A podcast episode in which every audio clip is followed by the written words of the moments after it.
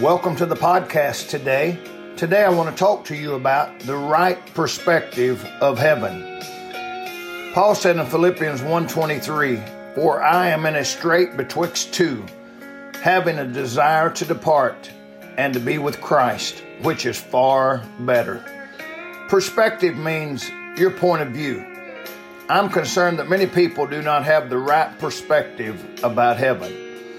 That's because their perspective is based on what someone told them, a book, a TV show, a movie, or something other than the Bible. Heaven is going to be where we live for eternity. We should want to know as much about it as we can.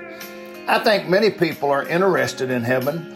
Unfortunately, they get their ideas from many places other than the Bible. The Bible is the only place that gives you the right perspective about heaven. Maybe you're discouraged or depressed.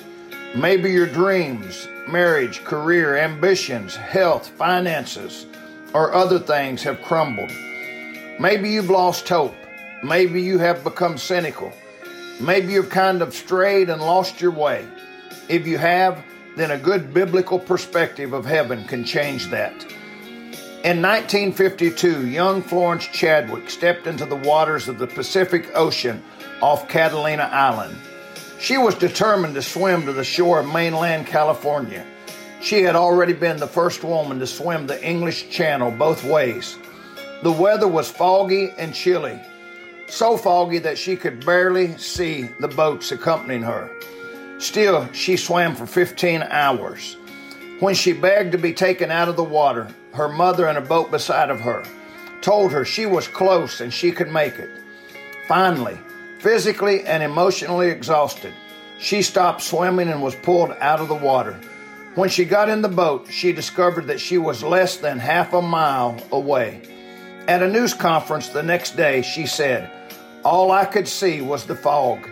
I think if I could have seen the shore, I would have made it. Consider her words. I think if I could have seen the shore, I would have made it. For believers, that shore is Jesus and being in heaven forever with Him.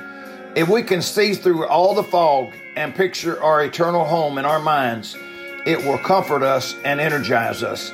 No matter how tough life is, keep your eyes on the shore and you can make it. Keep your eyes on Jesus and on the skies. May God bless you today.